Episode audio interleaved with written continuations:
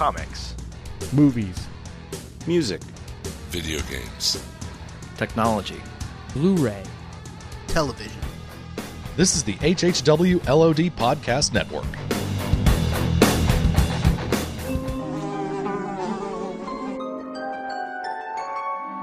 The world we know is gone. No internet, no GPS, no text messages, no podcasts. In a world ruled by the dead, we are finally forced to start living.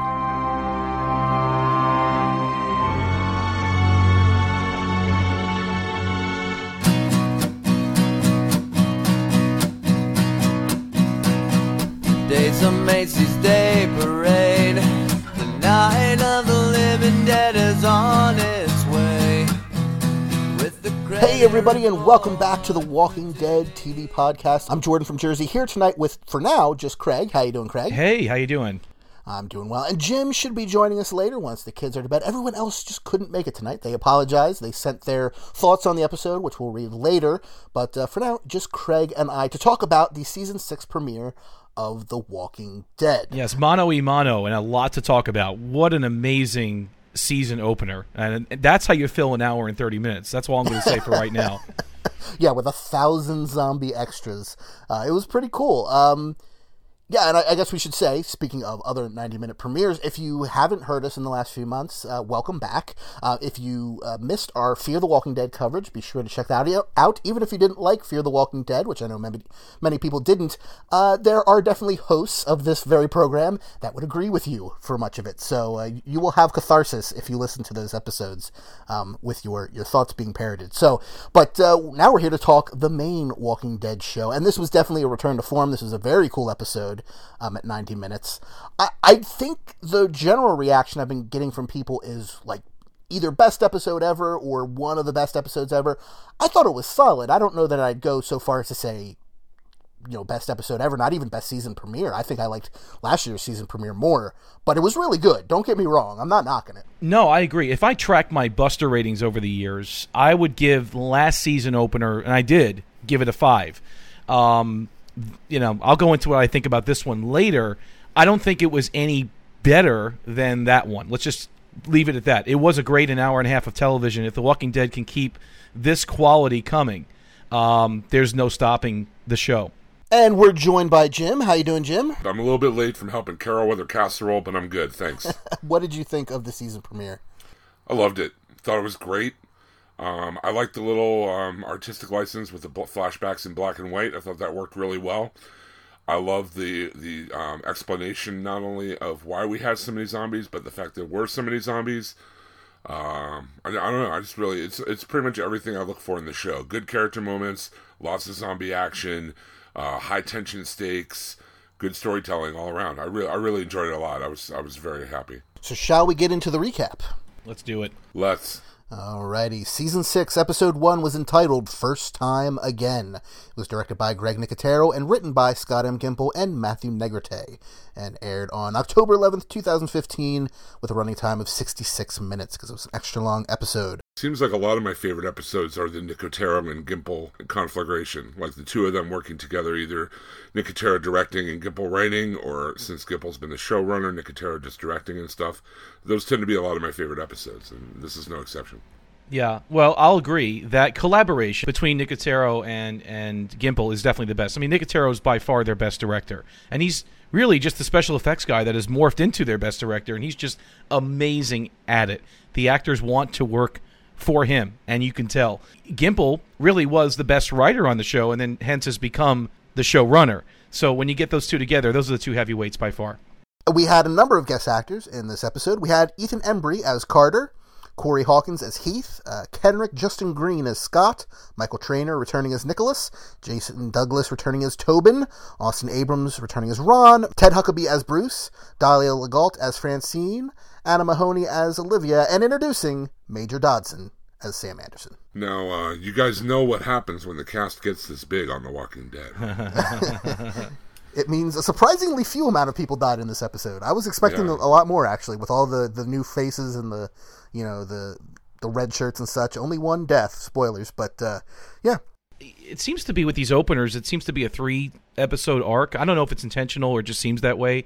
I think we're going to see something in the next couple of episodes for sure. They seem to break it up into chunks, and uh, like even the preview that we saw, the Comic Con preview, the the trailer, I, I should say, that seemed to be more clips than just from this first episode. It seemed to be over the first couple three. So we may see some carnage of the main characters coming. Well, and I should be clear. I'm not saying that the lack of deaths was a bad thing or something like that. I was just kind of surprised. That's all. You know, especially with the stakes they were dealing with and the sheer number of bodies they were dealing with, both undead and alive. Um, I was just surprised there wasn't more carnage. But Yeah. uh, I'm sure we will get more throughout the season. Yeah, I guess the only one to die, if we think about it here, is was just one character was introduced today. I mean, to, in, in that first show, and that was it. He introduced and then did in, in one show. Yeah, although I gotta say uh, that was Ethan Embry's Carter. Had I not known that he was not in last season, I would have just assumed he was there. Like he fit in very well and very, you know, he felt like he was already part of the DNA of Alexandria, and I thought that was a pretty good accomplishment. That you know, it already felt like, oh yeah, this guy's been around, right? Yeah, very good casting. In fact, you'd almost mistake him with Tobin. You know, he's kind of that same character. I think almost. I did in a few scenes. Actually, he looks a lot like he looks like Tobin if Tobin lost like twenty pounds. Yeah, not that yeah. not that he's overweight or anything, but he's just like a, a bulky dude. Yeah. this was like the skinnier version, and slightly shorter, I think, as well. So the main conceit of this episode, I guess we can say, is that we're being told one story in two different time periods. We're being told one story about a week. Eh, would you say about a week after last season's finale? Well, Four, four days to a week, maybe. let's think about this because they're burying the bodies, and that's when they find the the walkers in the quarry, and then his So that's a day later. Then they have to like build the walls Right. and move them in there. so maybe w- within a week, I would say, because his, his wounds start to heal on his face. I guess that if that's a Oh, telltale. that's another. That's a good idea. Yeah, and think about that. Yeah, so they I think they, they went deliberate to show it. It's maybe within a week. I mean, they wouldn't let that quarry sit there for let's say two weeks. They they want to take some action on that pretty quick.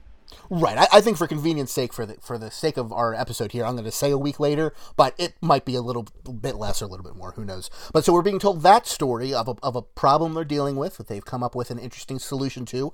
But we're also getting told the story to us of what happened directly after the series, uh, the season five finale, and everything leading up to this week later story. And the, the main uh, way we can tell that in the episode is that the week later stuff is in color, and the flashbacks to right after the season finale are in black and white, which evokes the comic, which is in black and white. Um, it evokes the first season, which they released later in black and white. There's actually quite a few callbacks to the first season in this episode, which I'm sure we'll get into. You probably caught most of them yourself, just watching the episode, but you never know. We might we might call out something that you missed uh, along the way. The one thing with the black and white, let's just talk about this for one sec. I remember watching the season one in black and white, and then comparing it to this one. This seemed a little darker, a little grainier to me. I don't know if it was just that was a style choice they did, but it was. It was. I mean, maybe maybe it's my DirecTV signal. Maybe it's just crummy and it's you know pixelating the whole thing. But it just seemed kind of grainy and dark. Whereas the first season that they did in black and white looked cleaner to me. Uh, it's possible. It could be just a different DP, a different focus puller, that kind of thing. Um, it could be the the. Did they film the first season on film? Maybe they did. Digital oh, here? you're right. They probably did, and that's why. That's a good point. So maybe now they're shooting digital. That you know, it looks it looks better. It looks different when you convert it to black and white. Because I think they were saying on the Talking Dead that um, they originally tried to do it like a sepia tone or a washed out tone, and it didn't look right. It looked funny. It looked too bright and cheery. So they said, let's just make it black and white, the flashback scenes, and that that was what they agreed to, and it kind of it definitely worked. Yeah, I think I think it worked. It was definitely different than those first season episodes in terms of the actual like color saturation, but I wouldn't say either one was necessarily better than the other. They were just different. Yeah, it it didn't it didn't bother me. In a weird way, it's like a shout out to the comic book, which has always been in black and white. Right, exactly.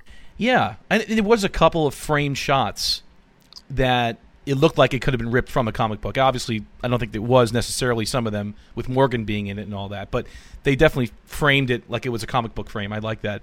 One quick thing too, though, before we get into this one, I guess I missed the, the what do they call it, the stinger or the after episode scenes from the last season finale where Michonne puts the sword, takes it off the wall, and puts it on her back, and they see the wolf pack. I totally missed that, and I thought that was the cold open for this week's show. And there was no theme song after. I'm like, what is going on here? I I, I must have totally missed that. I guess that was on me. I think a lot of people missed it last season. Actually, um, it was just one of those things where, for whatever reason, I mean, it's not like they do it all the time, but they do do it occasionally. Um, particularly last season, I think they did it two or three times with like Morgan stuff. Right. Um, But yeah, a lot of people missed it with the season finale uh, last year. It was just so funny. Like, where's the theme? What's going on here? What are they doing? They're going to commercial about this kung fu show. What what's happening? So we start the episode with not even the last moment of last season, but actually the second to last moment, not counting that uh, the post credits scene, if you will, where it's uh, Rick shooting Pete. Um, which I, I guess there was some confusion last year. Some people weren't sure if he actually shot Pete or shot Reg. He definitely shot Pete. Um, and it fades to black in that moment. But as it's fading to black, it's also going to black and white in that moment, which was a nice touch, kind of letting you know both things. And then I think right from there we go to the you know to a week later, if if that's what we're calling it, in color, right? Isn't that the next thing? Then with the quarry. it jumps around so much. I mean, yeah, it, it, the- the story weaves back and forth through time, and and yeah, it goes from black and white to the color scene at the quarry where Rick is organizing the group. That's correct. So, so they're standing at the top of this quarry, which, hey, if we're, as we're talking about flashbacks to the first season or references, first off, this episode is called First Time Again. Morgan's there, just like he was there in the pilot. We've got a quarry, just like we had in the first season. I don't think it's the same quarry. I mean, I recognize it's not the same quarry in the fiction, but I don't think it's the same one in real life either. I think this one is slightly bigger. Um, but Rick is outlining a plan because this this uh, quarry is filled with thousands of walkers. They had, I believe, they said a thousand extras, but they they've obviously digitally replicated them to have probably tens of thousands in this quarry. And they're going to lure the walkers out of the quarry away from the safe zone. Um, and there's a bunch of trucks blocking the different entrances. But as they're working on the plan, which they're not going to carry out right then, they're going to do it later. This is just the dry run. One of the trucks blocking the way of the zombies falls into the quarry, just from all the zombies pushing against it. And they decide, well, we're going to have to do it live. We're going to have to do it now, even though we haven't really gotten a chance to uh, to work this plan out. We have no other choice but to do it now. And so they put their plan into into action. He even says he makes a reference that Bill O'Reilly. Yeah, we'll do it live. He Yes. says we'll do it live. I thought the same thing. I was thinking that in my head. I'm like, do it live. That was just perfect. I, I don't know if he channeled that or not, but it sounded just like that. And getting to the CGI, I thought they did the the walkers very well, and it's hard to make people motion with CGI. I mean, they did a really good job. You really felt like Well, was it CGI or was it just digital replication where they film a thousand standing over here and then they move them over and then thousand over here and then move them over again and then digitally composite it? I, I guess they had to manipulate it somehow digitally, but it looked very good. The part that didn't look good, and I'm sure you'll all agree with this, is that truck falling off the cliff. It looked Yeah, it was a little dicey, but I mean, they spend so much money on special effects. I mean, they can't get a little bit better CGI uh, than than that. I mean, a truck falling off, it just looked very, very false to me, very fake. It, it took me out of it for a moment. I don't know. I mean, it, is what it is. At a certain point, this episode looked expensive. if there was one thing in it that didn't work as well, I'm not gonna I'm not gonna worry about it too No, much. It, it- it, is- it was such a small part of the episode that we were already moving on to like seven other things. It was like, okay, I guess that didn't look very good, but whatever. We're- Yeah. we're, moving on to like a zombie getting its skin ripped off as it pushes its way between two trucks, which looked awesome. That was a great effect. That was amazing special effect, and that was practical. Again, I was watching The Talking Mm-hmm, Dead afterwards. They they took strings or something and made his skin rip open as he walked past the trucks, and Prosthetic, Prosthetic. uh, skin, we should say, not his actual skin. no, not. I hope it's not his actual skin. And they said that was the same walker that killed Dale, incidentally. Right, which he that Walker has been in. The, they mentioned it has been in the show multiple times. I forget all the other ones, because I know for a while it was like Greg Nicotero who was the re- reoccurring zombie we'd see all the time. But it seems like this other guy has kind of taken up that mantle as Nic- Nicotero has moved more to directing. Yeah. Speaking of Dale, I'm, I'm pretty sure that later on in one of those blockades that is made of trucks and RVs that really looked a lot like Dale's RV to the point where I'm like, hey, wait a minute. So we cut to a flashback uh, showing the events leading up to Rick executing the plan. Uh, following the town council meeting, Deanna mourns the loss of Reg while denouncing Father Gabriel uh, because he deserves it. Uh, Morgan tells Rick about the wolves and the things that happened in the past when Rick hears the sounds of digging in the background or in the distance, and that he goes and finds Gabriel and another Alexandrian burying Pete and Reg's corpses. Um, Deanna shows up and tells them to bury Pete's corpse outside the safe zone, which was uh, Rick's idea in the first place. The- Here's the important part about this scene, okay? Rick tells them that no, we don't bury killers inside these walls. And then Deanna backs him up. Right. That's the big thing. Like, uh, Yeah. there's a moment there where you're not sure whether Deanna's going to side with Rick or, or side with the preacher, but then he sides, she sides with Rick, and that is like something that's very important through the rest of the episode. That Deanna has thrown her a lot in 100% behind Rick. which I understand the sentiment of what Rick and she are saying, but I've got to agree with Morgan later on in the episode, who points out like, you don't burn any killers in here. You're a killer. I'm a killer. We're all killers. If Right, you're not a it's like killer, you're not out, alive uh, at this point. It's like giving out speeding tickets at the Daytona 500. yeah, exactly, exactly. so Pete's son Ron overhears this conversation and he follows Rick and Morgan outside the safe zone where they're going to bury Pete's body. Well, where Morgan's going to bury it, and, and uh, Rick just wants to kind of leave it there because screw that that guy. But Ron attracts some zombies. They follow him. Uh, Rick and Morgan fight the zombies off, and in the process, they discover uh, that there's this quarry filled with zombies, and they more or less realize that it's it's kind of become a natural walker trap where you get a few zombies in there, they make noise, they can't quite get out. More zombies hear them, they fall down into the quarry. They can't get out. They make more noise, which attracts more zombies. So at this point, you've just got tens of thousands of zombies trapped 20, 30, 40, 50 feet down in this giant pit where they can't get out of it. For now, there's trucks blocking the way, but if they ever get past the trucks, the town is going to have a huge, huge problem. And this is an interesting thing. I mean, that Rick points out that this is why Alexandria has had it so easy throughout the entire apocalypse. This is like been a natural barrier to their city, and that's why. Sort of like the swamp at Hershel's farm. Right, exactly. And uh, I, I also have to say these, these scenes with Rick and Morgan that are kind of peppered through the whole episode are probably some of my favorite scenes in the whole uh, of the series. Oh, yeah. Just those two actors working off of each other and the history that they've had during this series as characters. It just the, those scenes really clicked for me. I really enjoyed those a lot. Their a- their acting is superior. And if we think about it, though, I mean, Morgan's only been in two episodes with lines, right? The other ones he's kind of peeked in, and you know, you see him at the end of the Uh, credits. Three. Uh, the pilot, Clear, and then the finale last year, he had a few lines. Remember, All Life is Precious, Daryl. Okay, so he had a few lines. All right, a few well, acting scenes with Rick. I guess we'll, we'll qualify it that There way. There we go. Yeah, this is only the third time. It's only the, mean, and and they do seem so natural. In fact, I note that I noted that in my in, in my notes here. Just superior acting. Even that scene, not to jump too far ahead, but on the on the porch where he hands the baby over, just they, they just excellent, excellent acting on, on on their part. Lennie James, by the way, his credit was in the top billing uh, on the on on the show where the, where the credits are. So that was pretty good. Looks like he's here to stay. I hope. let's let's hope so for sure. Yeah, they, they've definitely got that British uh, pretending to be Southern American uh, camaraderie going on. That's for sure. They got it down. and there's a few lines. Uh, I think the line that really sticks out is "You ask, I answer." That's a direct callback to something from the pilot.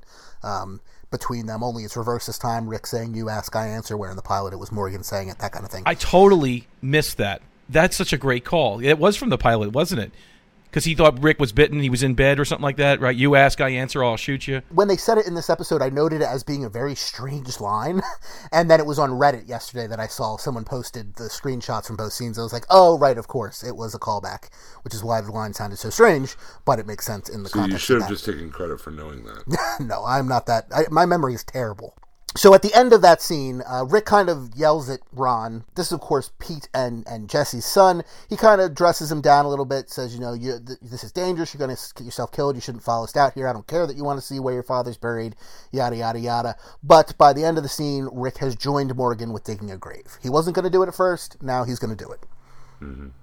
So Rick heads back to town uh, with Morgan and Ron to warn Alexander about the imminent threat. He comes up with this plan to release the walkers from the quarry and then lure them about 20 miles away from the safe zone. So get them away, move them slowly, just kind of death march them from the quarry up the hill. They're going to follow, you know, cars that are making noise, and it'll just they'll follow the noise, they'll follow each other.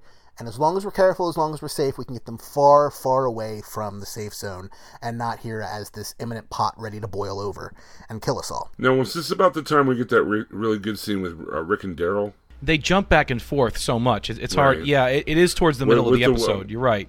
Yeah, I think it's about this time because I mean that really stuck out for me too. That scene with Norman Reedus and, and Andrew Lincoln, where um you know um, Rick's telling Daryl that you know they shouldn't let anyone back in, and Daryl doesn't agree. Yeah, they shouldn't go recruiting. And then there's a black and white scene. Then after that, where he says, "Look, you you know, I'll follow you, Rick, but really, we should be looking for people. You got to reconsider this or something." Right.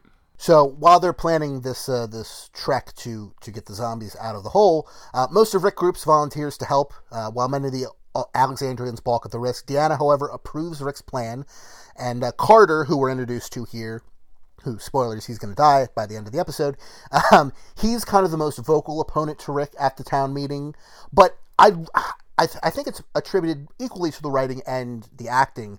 I kind of really understood where this guy was coming from. At least for me, he did not come off as like, you know, petty or as just a coward. All the things he was bringing up were very smart, logical things of this might not work because X, Y, and Z.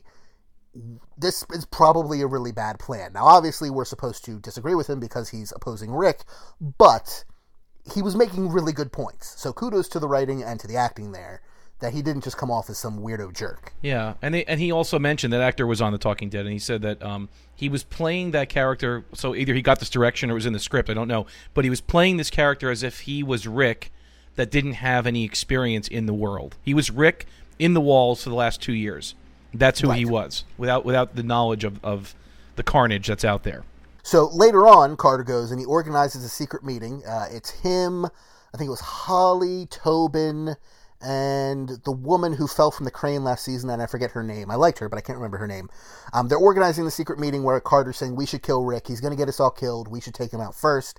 And Eugene overhears them, but he's discovered because he's clumsy and drops a jar. And Carter is about to maybe kill Eugene, or at least just threaten him, when Rick and a couple others walk in. Rick quickly disarms him and is about to kill him when uh, Morgan tells him, Yeah, there's no. Was it Morgan or Daryl? One of them tells him basically, Rick, don't shoot him. That's a really stupid thing to do at this moment. I think Daryl no, just said says Rick, no. right? He just said He Rick. said Rick. Yeah, he just said, or he said like Rick, you good?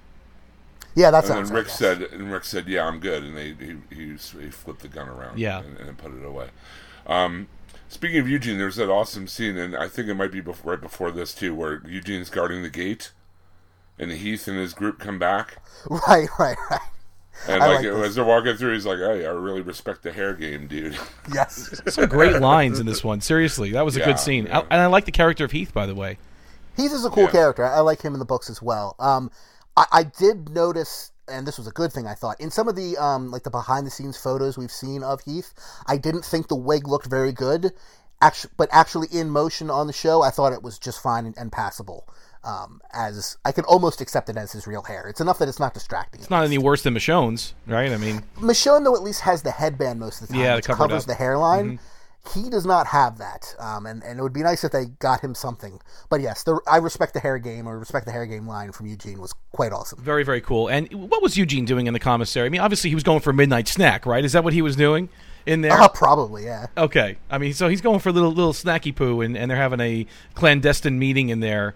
Uh, just great, great acting. Uh, what's his name? McDermott. The, the, Josh McDermott is his name. He- Yes. Really, really good acting. I mean, you could feel the fear coming from him through the screen, even the way he was sweating, and just excellent, excellent acting And on his you- part. And like you said, Jordan, the guy that played Carter too really acquitted himself well. There's that scene where he's holding the gun on Eugene, and he's thinking, well, if he's really going to go through with this plan, he has to kill Eugene. But then he's like full of hesitation because he's killing basically an innocent man. And this is like something that you know our group has dealt with time and time again throughout the the course of the show. But like these people in Alexandria haven't. Right. He heard us. He heard us. And the uh, people, even and even the people he's trying to convince, they're all like kind of you know gobsmacked that he's actually considering shooting this guy. You know. Yeah, I, I thought it was smart usage of who they decided to put in that meeting because all of the people in the meeting with Carter are people we've seen in the previous season, and none of which were painted as villains in any way. They were all pre- uh, you know painted as pretty decent people. Even like Tobin, who may have been a bit of a coward and not the best foreman when it came to building the walls. You know, he was man enough to, to step up and say, "Hey, Abraham should be in charge. It shouldn't be me." Like all of them are people that we at least don't dislike which was a smart choice. It wasn't just randos in there or, or something like that.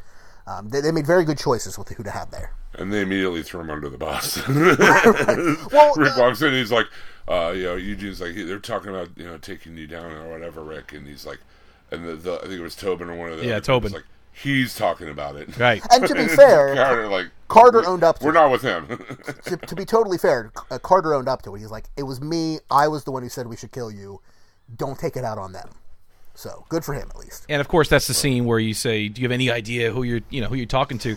Did you notice Which they, used an alternate take? reading. Did you notice Yes, that? Okay. di- I, did I notice my favorite line from that trailer? That yeah, it was still a good. It was a good reading of the line, but it didn't have that same inflection on you're talking like that that specific uh, turn of phrase. I mean, we wouldn't have noticed it if they didn't play that preview a hundred times in the last three weeks, you know. But you, you're expecting to see it that way on the screen, and then it comes in a different way. It's like, okay, that was an alternate take they used on the preview. that happens all the times in trailers for movies or TV, so I've kind of gotten used to it. But Yeah. yeah, I was all like quoting along with the TV, and then it was like, wait a second, that's different. And I also noticed during the scene where Rick is getting his band together or whatever to do his uh, his plan, you know, Father Gabriel volunteers, and Rick's like, "No thanks." Yeah, that was in my I notes laughed too. so yeah, hard at that. yeah. He goes, "I'll do it." He goes, "No, anyone else?" no. Anyone else? like pretty much anyone else? Does anyone of the kids useless. want to volunteer? Anyone who'd be you know less useless than Father Gabriel? anyone, anyone not totally useless? Anyone? There's a lot of time weaving here, so my notes are kind of in order of the episode. But there was a scene where uh, Carol was called out by Morgan, saying, "You know, hey, you look like you're were you a cop too? You're very aware of things going on around here." Very, very cool scene with those two. Yeah, I hadn't thought about it, but they've never met before. He has no idea that she's become this. Well, That's first off, he has he has no idea that she was never a badass, Yeah. but he hasn't seen her become this badass either. But Morgan is smart enough to pick up on the fact that she is so much more than she lets on. Yeah. Oh yeah. Yet another reason to love Morgan. Well, yeah, she has to tell him that um, she's been with Rick since Atlanta because, you know, like you Right. said, Morgan's never met her. But she, interestingly enough, she chooses to continue to play dumb or to play demure. Like she's she's not trusting him. She goes, which- "Ar- ar- "Aren't you sweet? Aren't you sweet? Yeah. Here's some water." all, all I'm going to say is if we trust Carol, and I tend to think that Carol's pretty trustworthy, she might make you know the hard calls from time to time, but she's she's one of the smartest characters on the show. If she's choosing not to trust Morgan, does that mean that we shouldn't trust him either fully? I don't think so. I mean, Rick's pretty open and trusting to him. I just don't think she is familiar enough with him yet. You know what I mean? To That's a that, that's a fair point. to make that judgment. You know, one short conversation really isn't really enough, at least in my experience, to really judge someone's character. So, Yeah. I, I would say it's definitely worth noting that scene though, because since they chose to write and show that scene, it will probably come back up later in one form or another, and I'm interested to see how that plays out. And in the, in the town hall meeting as well inside the house, she even was saying, "Oh my goodness, I'm so terrified. We have to do something or something to that effect." So she's still playing that role very, very well for the Alexandrians. Right. Uh, in the present, Daryl, Sasha, and Abraham are using themselves as bait to lure the escaped walkers away from Alexandria. Uh, Abraham and Sasha are in a car she's driving, and Daryl's on his motorcycle.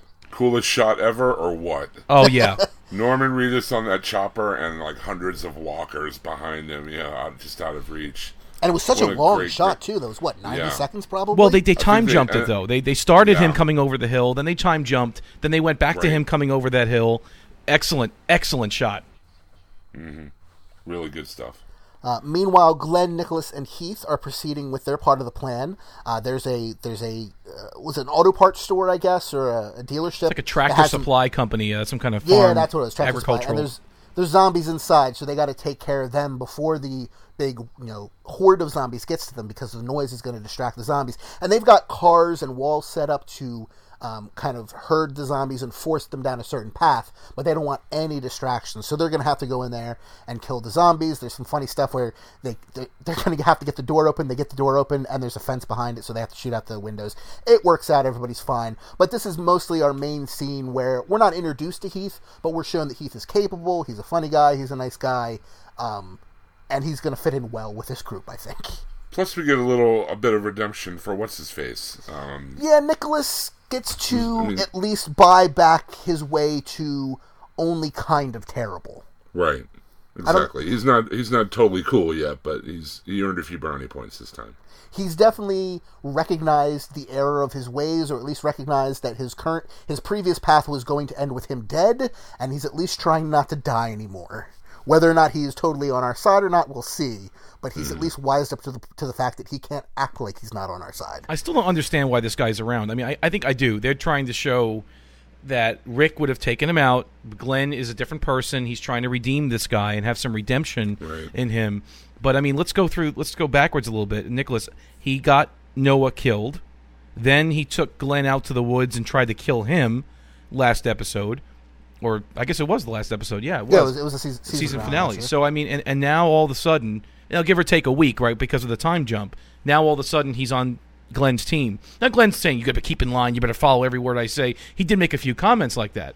So I, I think that I- I don't know why this guy's still around. Maybe you guys have better thoughts on this than me.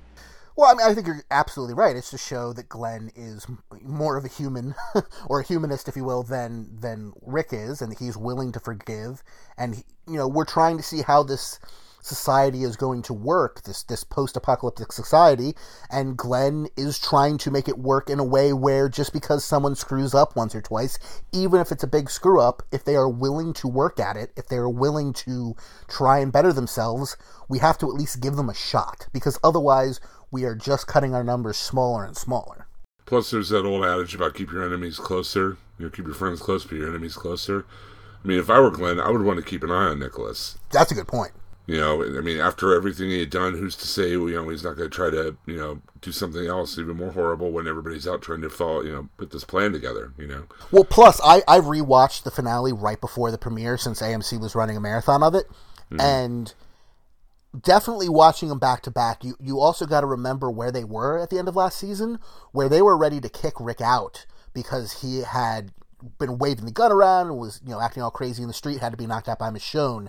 And if Glenn had killed Nicholas or had come back without Nicholas, that would have just added fuel to the fire of this town not trusting them. And by forgiving Nicholas and bringing him in and somewhat getting him on their side, it's going to do a lot to repair the relationship between the two groups inside the walls. Or at least mm-hmm. it's going to not harm them irreparably like it might have if he killed Nicholas. So that that's just my thoughts on it based on mm. last season as well. Yeah, no, it's interesting, and, and I like the scene overall. That was a really just simple scene where the zombies were coming out the window, and they just were taking them out almost single file. I thought that was a really, really well directed scene again. I mean, the way they use the camera angles and the the gunshots is just just great. So keep it up. So the walkers are continue continuing walking down the road, the, the large horde of them. Carter's watching them as they, they head down the road away from Alexandria. He realizes that Rick's plan is working and he apologizes for his earlier actions. And uh, Rick says, you know, Rick more or less forgives him and says they need to watch the, the zombies like cops at a parade and they're going to fan out single file more or less along the road. And any stragglers that come away from the group, just kill them and make sure that, the, you know, if you have to, fire your guns, keep the zombies moving in the right direction, all that kind of stuff. Um, Carter runs to the front, but he misses a zombie who has been stuck at the side of the road, like in between two trees. And the zombie grabs him, bites his face, and Carter starts screaming, which starts attracting more walkers to leave the road. Rick has to, you know, leave the group and run over to uh, to Carter and uh, put Carter out of his misery after killing the zombie. And uh, they're more or less able to get the zombies back on the road, at least at that point. Yeah, and I don't know if this is the scene or not where they were banging against the fence and their heads were exploding. I That was a great shot. I love that. I mean, the CG was a little dodgy with the splatter. It Right. seemed a little bit excessive, but the idea of it was really cool. Is it just the weight? I mean, I'm just trying to figure this out. So the the weight of all those zombies making that turn, and their bodies are so rotten that they just smash it against the the wall and they explode. Essentially, is what it is.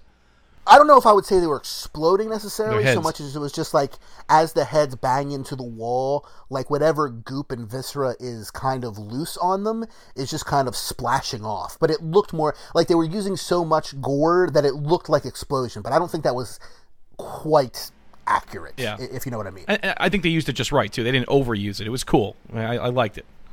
It was a really neat shot. So everything more or less seems to be going according to plan, as rushed as it had to be, when a loud horn starts blaring out from a far distance away, back of the town, which attracts the back half of the herd towards the sound.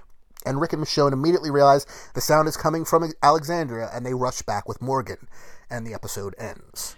Yeah, there was a scene though, and we may have again. It's very a lot of interweaving in this show. There was a There's scene a with, lot of back and forth. Yeah, with Jesse and Rick. I wanted to note. Right. I thought it was a little clunky. I, I didn't like that scene, to be honest with you. I thought um, I don't know if the writing was off or the acting was off, but it just didn't seem very natural between the two of them. And there, I mean, couldn't she just say, "Look, man, you got to give me some space. You killed my husband. Just back off for a while." But no, she just it just was clunky. I, I don't know. I guess typical Well, I, Walking I think Dead. the point more was you can't speak to my son that way. You just murdered his father. He's not going to listen to you, no matter how smart and true the things you're saying to him are. You are the worst possible mouthpiece for this advice. Leave him alone. There's also the scene where uh, Rick's talking to Deanna about arming and training the people of Alexandria. It was one of the flashback scenes, I think. yeah. Um, and while it's, while that's happening, a small herd of walkers like hits the build site, and they're like, it shows how like ineffectual the people of the Alexandria are, because Morgan has to rush in and help. Yep. Against Rick's orders. Rick is like, nope, let them do it. You have to let them, let them f- f- spread their wings a little bit. But Morgan's not willing to do that. Right. Yeah, because he said at the beginning of the episode, "I don't take chances anymore," or something like that, or you know, I guess, and and Morgan threw those words back at him. What do you mean you don't take chances anymore? You let these people almost get killed. Essentially, is what he was what he was saying, and uh, it shows you're right how unprepared the Alexandrians are just to face a few. What, half a dozen walkers in the in the forest. They're just they're ill equipped to deal with them. While they've got like long handled weapons, shovels and picks right on them. It's not like they're just, you know, standing around being ambushed Right. by them. They have ample warning, they have weapons, but they are useless, more or less. Well, I also like the way they did some of the intercutting too, like that scene with Rick and Morgan on the porch that you were talking about with Judith when he's letting her hold him. But he's like, you know, he asked him, uh, you know, he talks about the fact that he didn't have to kill Carter because that kind of person, you know, will die no matter what because it's over for people like him in this kind of world. Right. And that was And then, used like, after the he next was dead. That was used after Yeah, he was, was killed used- already. yeah. So the, the way they Right, wove the that in was right very after. cool. Yeah, yeah. And they're, they're still keeping up with the idea of Michonne not fully sure if Rick has lost it or not, which I like. Like they're keeping it in the background. I don't think she says anything directly to him, but there's a lot of shots of her just watching him do things and more siding with Morgan than with Rick. Is a question: Do you think that Morgan is going to play the role that Tyrese played in the comics a little bit, as Rick's consigliere, consigliere and you know, kind of his other his his conscience a little bit? Um, I could, to- I could totally see that. I mean, it, it, in in the comic, like you say, you know, there's a much more um, nuanced character than what we ended up getting in the show. And Morgan seems to fit, fit that bill as far as having that kind of depth and being able to talk to Rick that way. You know, I mean, really like get it. You know, like like when he tells him later, he kind of calls him on his bullshit. Like you don't take any chances, like you were saying before. You know, you took chances with all these people's lives, and you know he kind of calls him on stuff. But like, I really, I'm glad they kind of worked their stuff out in this episode, and they didn't drag it on. You know, for the whole season, I really like the scenes with between them, and just showed like this kind of mutual respect for where each has come from, what each has had to go through. And uh, my favorite line in probably the whole episode was the one uh, with Morgan and Michonne. Oh, with the peanut Morgan butter, the peanut butter. and he's pre- like, "Yeah, Uh, did you take one of my peanut butter protein bars?" And she's like, "No, I didn't." He goes, "I could have sworn there was one left." That's great. goes, well, that's the that's the way the world is now. You always think there's one more peanut butter protein bar left. I'm just like, that is awesome. Great, great writing there. Really fun. Yeah, definitely fun. I, I, I mean, Daryl is not so much Rick's consigliere, although he is to a certain extent. He follows Rick's orders. Rick says do something, he'll do it. Morgan is more of his conscience, it seems like, and those two, I could just watch them, like you said, talking to each other, dialoguing with each other, at each other for a whole episode almost. And we did see that in Clear, obviously, although he was he was a little crazy in that one a little. a lot crazy in that one. uh, just great acting, and I, I and you're right. The Tyrese never materialized. I don't know if that was the actor Chad Coleman or whatever it was, or the writing just didn't.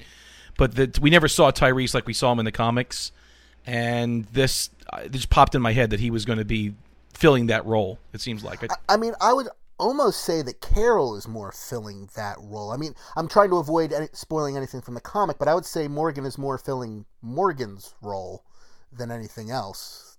But yeah, for me, I'd say if anybody other than Morgan is filling that role, it's Carol. Like she might be a little bit more of a dark conscience, but she's not so dissimilar from from someone who would fill that role. Well, I mean, you make, you make you make a good point because I mean, in this episode, he's you know he comes to Carol and tells her to keep an eye on Alexandria. It's not like he goes to Deanna or to goes to you know anyone else who's going to be left behind or who's not going to be part of the the mission or whatever. He goes to Carol. You know, he, he so yeah, he he is a. I mean, after all they've been through together, it's not it's not surprising. Like you know. Daryl might be the one to, you know, like you were saying before, you know, he tells Daryl to do something, Daryl will do it. He might not agree with it. He might tell Rick that, but he'll do it. Carol, if she disagrees, she might not do it, and she will tell him to his face that's a terrible plan. And they'll they'll either come to, to terms with that or they won't. But she she's the one person with the stones to be like, nope, that's not going to work for X, Y, and Z reason. Here's what we're going to do instead. And I think in that case, Rick probably would listen to her in most cases. Because he he knows enough to trust her, and that she's the smartest person out there by a good mile, in terms of survival, anyway.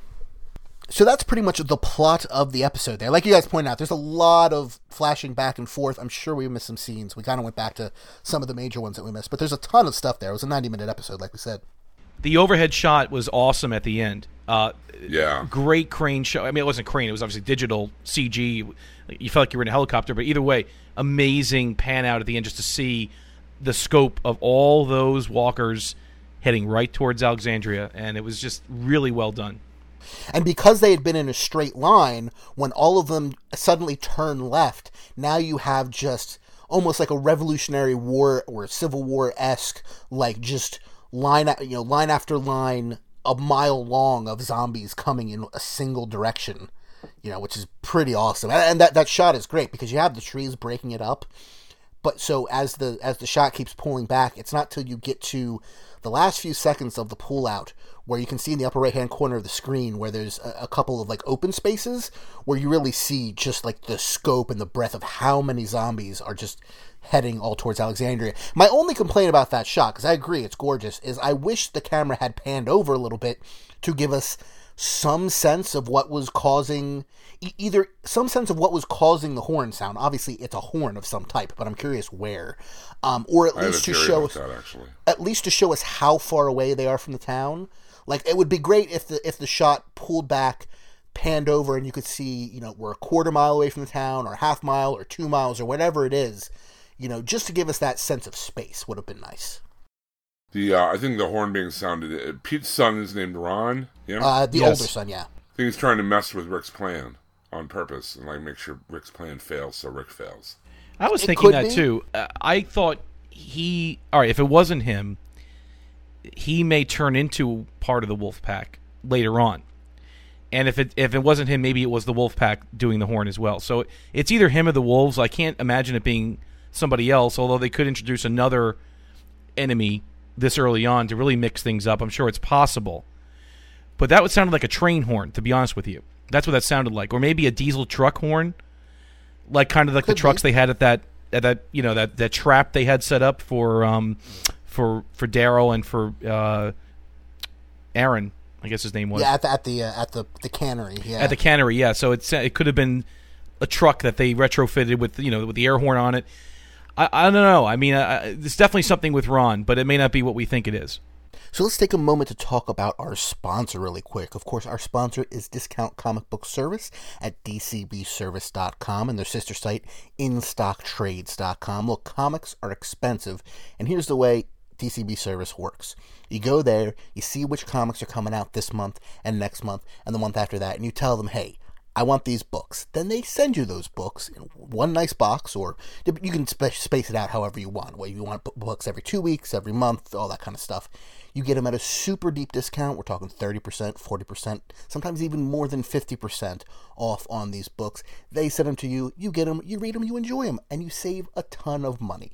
They don't just have comics, though, they've also got comic related merchandise, hats, t shirts, hoodies, uh, statues, the Funko Pop vinyls, like I have a few of here on my desk, all that kind of stuff. If you like The Walking Dead, you're going to be able to find awesome deals on Walking Dead related merchandise at dcbservice.com and instocktrades.com, and you're going to save a lot of money on those. And we thank them for sponsoring the show. So, shall we give our Buster ratings for the episode, gentlemen? Aaron and Rich obviously couldn't be here tonight, but they both sent in their thoughts for the episode. So since Aaron's name comes first, alphabetically with a double A, let me give his first. He says, "Yo," uh, that might just be to me and not in part of the uh, part of his busters, but I'm going to read it anyway. Yo, my thoughts on First Time Again. This episode came very close to being pretty much a perfect episode of The Walking Dead. That doesn't make it the best, but it was very satisfying for a number of reasons. While a gimmicky way to combine two episodes, I loved the flashback structure. I was also very happy with the amount of character focus in the midst of so many walkers on display. Morgan is a terrific addition to the cast so far, and I'm also excited for learning more about the members of Alexandria. Glenn may be being set up for an untimely end, but I do like the decision to have him working so or so closely involved with the man who tried to kill him. Best of all is seeing Rick in no nonsense mar- mode to a dark degree. More curious than ever to see how things progress for his character. And can we please have him flat out shut down Father Gabriel more often, please? 4.5 out of 5 busters. And you can read his whole review over at theyoungfolks.com. And I agree. Can we please shut down Father Gabriel more often? Because that was awesome. Yeah, we can keep him alive if we keep doing that. I give it 4.75 out of 5. And as I alluded to at the beginning of the show here, the best episode I've seen in the series have, has been the last season opener, season 5 opener, and I think before that would be the season 3 opener. Those would be 5 out of 5s for me. I, I've given those looking back at my Buster history, I did give them 5s. This one I'll give a 4.75 again. It was very entertaining.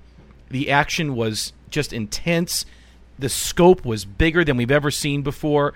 I like the interweaving with the creative time jumping and the black and white, the non black and white. I think they may have done a little bit too much of it, but it worked though. It didn't. It didn't. It didn't pull me out of it, but I did like it. Um, the editing, of course, w- w- was very good. Greg Nicotero, excellent director. I mean, he really doesn't get better than that. Scott Gimple writing it, it doesn't get better than that. And hell, like I said, watching Morgan and Rick just dialogue at each other again excellent, excellent episode. I'm looking forward to more this season. 4.75 busters for me. Rich says, Here are my thoughts. This was the best season opener by far. This episode, titled First Time Again, is spot on.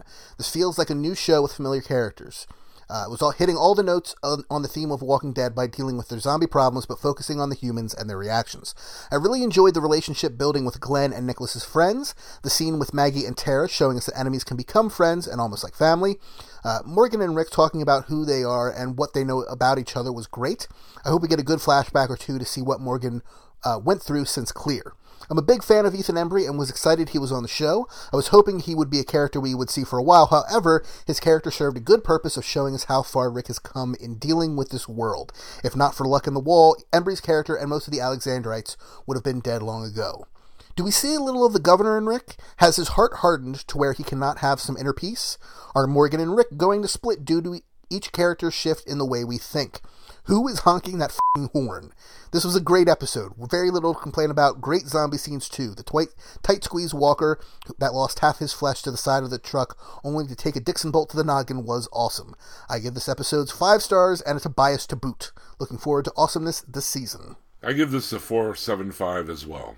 Uh, great episode from end to end. Good direction, good writing, good character stuff, and good zombie uh, you know stuff as well, which you know is a good balance. Uh, that sometimes they it's hard to find on this show, but they definitely found it in this episode.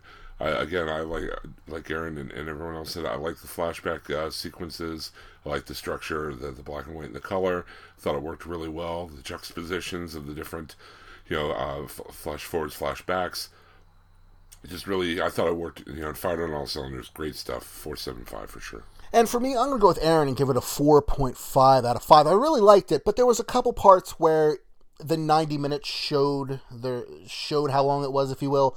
You know, there was a lot of cool things that they were able to use that extra time for, like we talked about that really long shot of uh, the zombies all following Daryl. But there were also places where I was like, yeah, you could have trimmed 30 seconds of that fat, you could have trimmed a minute off that. Is this particular flashback actually that necessary?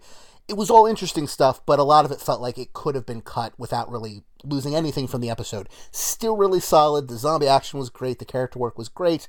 It just could have used some of the fat being trimmed, but still very solid 4.5 out of 5 from me. But who cares what we think? Who what cares? do our listeners think, Jim? Well, we uh, it's funny you ask, Jordan, because we have a. Is uh, it really that funny? Since I ask every single week, more funny, peculiar than funny humorous. it is weird that I ask the same thing every week. Know, it's almost like every, I can't find an answer to my question. It's almost like Pinky in the Brain. You're asking if I'm pondering what you're pondering, and I'm never pondering what you're pondering, Brain. But anyway, that was a digression. Uh, we have a great Facebook group. It's called the Walking Dead TV Podcast Facebook group. Oddly enough, since it is named after this show that you are listening to, called the Walking Dead TV Podcast, and we are over 600 members strong. We have a lot of great discussion, uh, good news uh, our, um, feed there. Uh, a lot of really good community there has grown up on the Facebook group. Good discussion. Really uh, respectful discussion too. There's not a lot of trolls, not a lot of flaming on that part. Just a lot of people talking about The Walking Dead and being being fans like we are. And we ask you every week to give your Buster ratings for the episode of Walking Dead. And this week, being the premiere, of course, would be no exception. Uh, Seth Tillman, 4.5 Carter's Missing Cheeks. Uh, great start to the season. I loved how the flashbacks fill in the blanks while the story also moved forward. Jenny Cox, a 4.5 cuts on Rick's face. Yeah, he was kind of looking like Marvin Sin City there for a little bit. With like, I know, 200 uh, band aids on him. Uh, there was so much going on in this episode. I uh, enjoyed the massive mob of walkers and the execution and moving them away from Alexandria. It's nice to know how they were able to stay safe for so long. Is this the first time black and white has been used for flashbacks? I think so. For flashbacks, yes. That, like we said earlier, the first season was aired one once or twice on AMC in black and white, um, and the pilot more times than that, I think.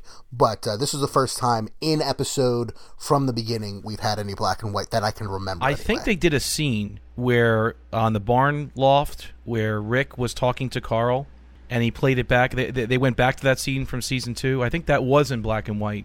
And I forget even where they even used that flashback, but I do recall it being black and white. I, I could be wrong. It's possible. Was it black and white when we saw it the second time, but it colored the first right, time we it was it color the first time when it happened in the episode, but then when when it was called back, and again I forget where which episode it was used in. I thought it was black and white. It, it's like where Rick is saying, you know, I'm going to die, your mother's going to die. Oh, I know where it was. It was where uh, Carl killed Lori. That he was playing that back in his head. That that scene where where Rick was giving him some good advice. Okay, but this would be the first time we've seen new material in black and white, probably. Oh yeah, yeah. Mm-hmm. Anyway, continue on, Jim. Uh, Susan Monk, three out of five pizzas that Glenn should be delivering, although he'd totally be the pizza shop manager by now. Uh, she revised that down from four after thinking about the black and white more. It just didn't feel right, even though it looked amazing. Uh, they didn't have to go so far to let us know it was a different time, so she gave out uh, minus one for dumbing it down. Uh, Brent Jones, solid four. Judith looked just like Shane, out of five. Ow. Oh, OPP.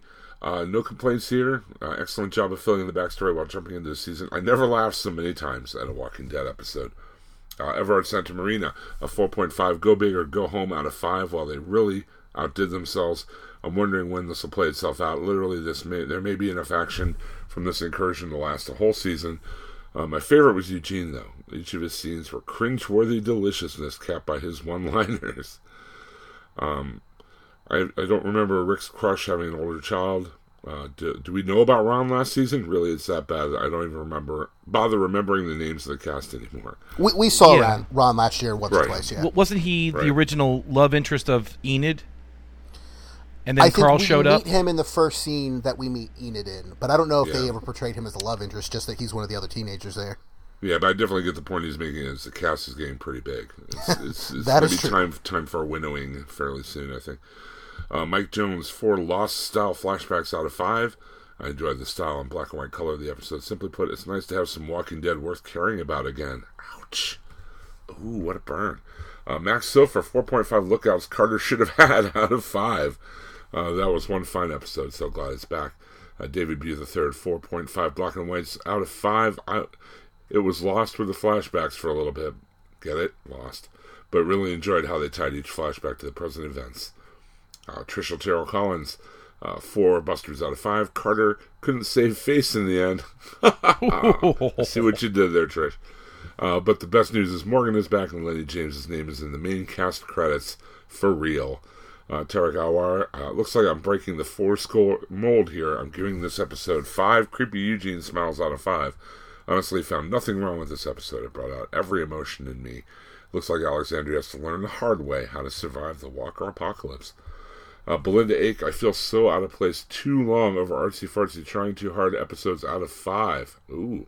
They could have done all this in an hour, taken the extra long commercials and shoved them where the sun don't shine, and save trying to shove their other overly violent content down my throat. Uh, Robert Nigro has three Carters out of five. I want to watch this one again. I was hanging on the edge of my couch, which is good, but I did have issue with the zombie pen concept. Uh, I also didn't think. I also did. Not only did I think it was too convenient a threat and too improbable for that many to master, I noticed the trailers in the quarry didn't seem to be blocked off underneath. Well, I I, I, I don't know. It worked for me. I, it wasn't a sticking point for me. Well, I- I don't think the idea was ever that no zombies could ever get out. It was just that they were blocked in enough that only a few were getting out from time Right. to time. So, I mean, I, I I think that still works, but I totally get what he's saying. Uh, Hezron Mack is four. We need some comic relief, please, out of five. I thought Eugene filled that fairly well. A great episode, just felt it dragged with some of the flashbacks.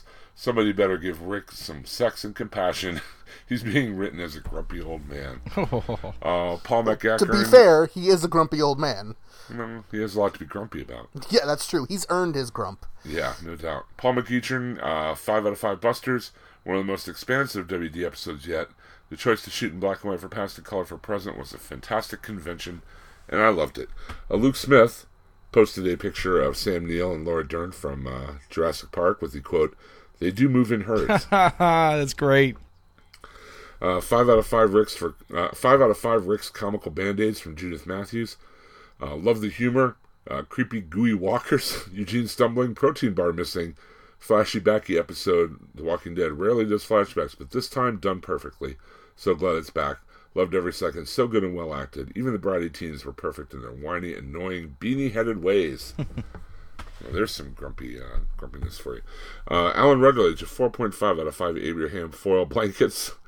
I really like the stylized black and white to color contrast, very reminiscent of a Better Call Saul episode in style and pace. Yeah, that's true. Like when they showed him in the Cinnabon or whatever, that was, those were black and white sequences, right? That's true. Yeah, but that was like a Uh, flash so much- forward, though, right? right. Te- technically, yeah, that's that is the exact opposite. You're correct. Yeah. Yeah. Also, Judith Matthew, Matthew says, it stomped fear into the ground. I hate to say it, but fear is like, what? There's Walking Dead? Ooh. I sense a rivalry. Uh, Richard Chopper Cherry Charrington, uh, welcome back to The Walking Dead. Great start to the series. I'll give it four Sunday walks with walkers out of five. It loses a point for the worst CGI truck ever at the start, though. uh, looking forward to Rick and Morgan working together, or maybe they will be against each other. And as a bonus, now we get Talking Dead over here in the UK every week now, straight after. Maybe it's worth mentioning that The Talking Dead is also going to be on the Fear, The Walking Dead, starting next season, Yep, every episode. every episode. And next week on The Walking Dead, not only are they going to have Kevin Smith, but also Paul Bettany is going to be a guest on the show. How weird is that? Wow, Chris Hardwick's getting a lot of paychecks. uh, Tanya, on Roy- yeah, he is. Uh, Tanya Royston, a solid four out of five. Who ate my last peanut butter bar? uh, really love seeing new different pairings uh, of our family. Eugene's comic relief was much needed as I nibbled my nails to nubs. Wow. Carl Hooker, maybe it's the contrast to fear, but gives us five. Morgan's creamy peanut butter protein bars out of five. Love the back and forth, even if it was a bit deliberate at times. Uh, good pacing of action mixed with character development. My guess is that Gabriel is blowing the horn because, well, that would just make the most biblical sense. Oh wow, That is true. That's a really good point. yeah, yeah, I kind of like just that. A, yeah, and he did just get snubbed by Rick again. So I mean, he's he's definitely off his rocker. He left the gate open last the season finale. I mean, yeah, it's it's possible. Wow, good good good call, good Yeah, prediction. and he let all those he let all those walkers from that elementary school last season too. Yeah, he's he's not good. Yeah. Good, good, uh, good call there, Carl. Uh, if you would like to let us know what you think about each episode of The Walking Dead, we'd love to hear about it, and we'd love to have you in our Facebook group. Uh, as I mentioned at the beginning of the segment, it's called The Walking Dead TV Podcast Facebook group, uh, oddly enough. And uh, we'd love to have you join it, so please do. It's a great community of fans. Oh, and I also wanted to mention the ancillary uh, Facebook group, Stuff and Things. Ah, yes, sir. now that one has spoilers, just as a warning. That was specifically created as a side group that does have spoilers for the show and comics. So Yeah. if you Our want to stay away Facebook- from them, which I totally get, Right. stay away Our- from that one too. Our Facebook group is spoiler free for the most part. Uh, but the Stuff and Things Splinter group is full spoilers, comics and show, and a little more irreverent. So if you appreciate that, uh, check out their Facebook group as well. And it's Thangs, T H A N G S. Right. Yes, like Rick would say it. Like Rick would say it. So that's pretty much it for this week's episode. Of course, we're going to talk about what's going to happen next week on The Walking Dead after the end here, but if you don't want to, to be spoiled, we totally get it. Until next week, though, you can send us an email, wdtv at hhwlod.com, or follow us on Twitter at hhwlod underscore network. I'm at Jordan FRM Jersey, Jim is at Yoda Jones, and Craig is at Auto Chat Show. And Jim, you can be heard on the DCTV podcast every week here at hhwlod.com. And. Craig, uh, your show, uh, the Auto Chat Show, can also be found on iTunes and all over the place on the internet. All over the place. Just do a search, and yes, we have plenty of episodes. Next episode, we're reviewing the Chrysler 200. In case you're wondering, should be a lot of fun. And of course, head over to hhwlod.com to check out all of our many podcasts on a plethora and multitude of topics, all very nerdy, but all very fun. So check that out as well. And so until there's no room in hell and the dead walk the earth, remember, respect the hair game. Have a good week, everybody. Take care. You always think there's one more peanut butter protein bar. You really do, but Isn't that how it always works? I guess that's the way the world is now. All right. So next week on The Walking Dead, of course, if you don't want to know anything, cut out now. We won't be offended. See you next week. But Bye, Jerry. Next week on The Walking Dead, season six, episode two is entitled JSS. And the brief synopsis we have from TVGuide.com, which I've got to totally agree, disagree with the first line here, but it says, As things begin to return to normal, what? A new problem arises for the Alexandrians. I guess they're really trying to avoid spoilers, but things did not seem to be returning to normal to me from this episode. And the, the scene we got from Talking Dead was uh, Enid, good old Enid, uh, heading out into the woods by herself. She finds a zombie by a car. She kills the zombie. She takes its jacket. She hides in the car. And then in the dust on the window, she writes, Watch me. No, she writes JSS. And that's all we got in that scene. So, is that a code? Is that uh, just her doodling? Does it have some type of message? We shall find out next week. We'll find out. Alrighty, have a good one, everybody. Weapons, not food, not hope, not shoes, not need. Just feed the war cannibal animal. I walk the corner to the rumble. That used to be a library, line up to the mine cemetery now. What we don't know keeps the contract alive and moving. They don't gotta burn the book, they just remove them. While arms, warehouses, fill as quick as a cell. Rally around the family, pockets full of shells. Check, check, check. Audio, And, uh, audio. Let's try this call and response. Just count down the numbers. One, two, three, four, five, six, seven. Okay, that should Eight. probably be fine. Okay. Yep. I, I've been think I've been trying to come up with an idea for like what's the what's the easiest thing for because you know the, the first like tw- 20 30 seconds of every episode is just testing testing all those kind Right. of things and so I can't really use that to line it up and then it's trying to find like when people are having a conversation sometimes that's not for like two minutes into the file and, True, true. and then it's only two people so then the third person he's all out of whack and I don't know for a few minutes so Right. No, it's a good idea to count it down. Like you know, again, when, I record with Teddy, uh, I just go, and this is Teddy K, and he goes, "Hey, what's up, everybody?" And like that's his intro, and I line it up to that. Um, but it's just him. When you got three or four people, it's kind of hard to do that, I guess. Yeah. and I don't know how the counting thing would work with that unless I went one everybody else went two then I said three everybody else went four I don't know I- I'm still working on it All right, Jim. Three, two, one. Record. Boom. And Jim, we were trying this earlier. Just uh, repeat, uh, not repeat after me, but continue the sequence. One, One, two, two, three, three, four. four. Okay, that'll work. That works too. Yeah. What the hell are we fighting for? We introduced, and wasn't he introduced last season as you know that character? That was that was our running joke every Oh, I- episode where we would say, "And introducing Major Dodson." Uh, uh, what's her name? Alexandra? Not Alexandra. Deanna? No, no, no, no, no, no. Jesse. Je- oh, Jesse. Her name's Jesse. Jesse. Yeah. I was like, you know, Jesse's name. What's her name again? Jesse. Bullseye parade!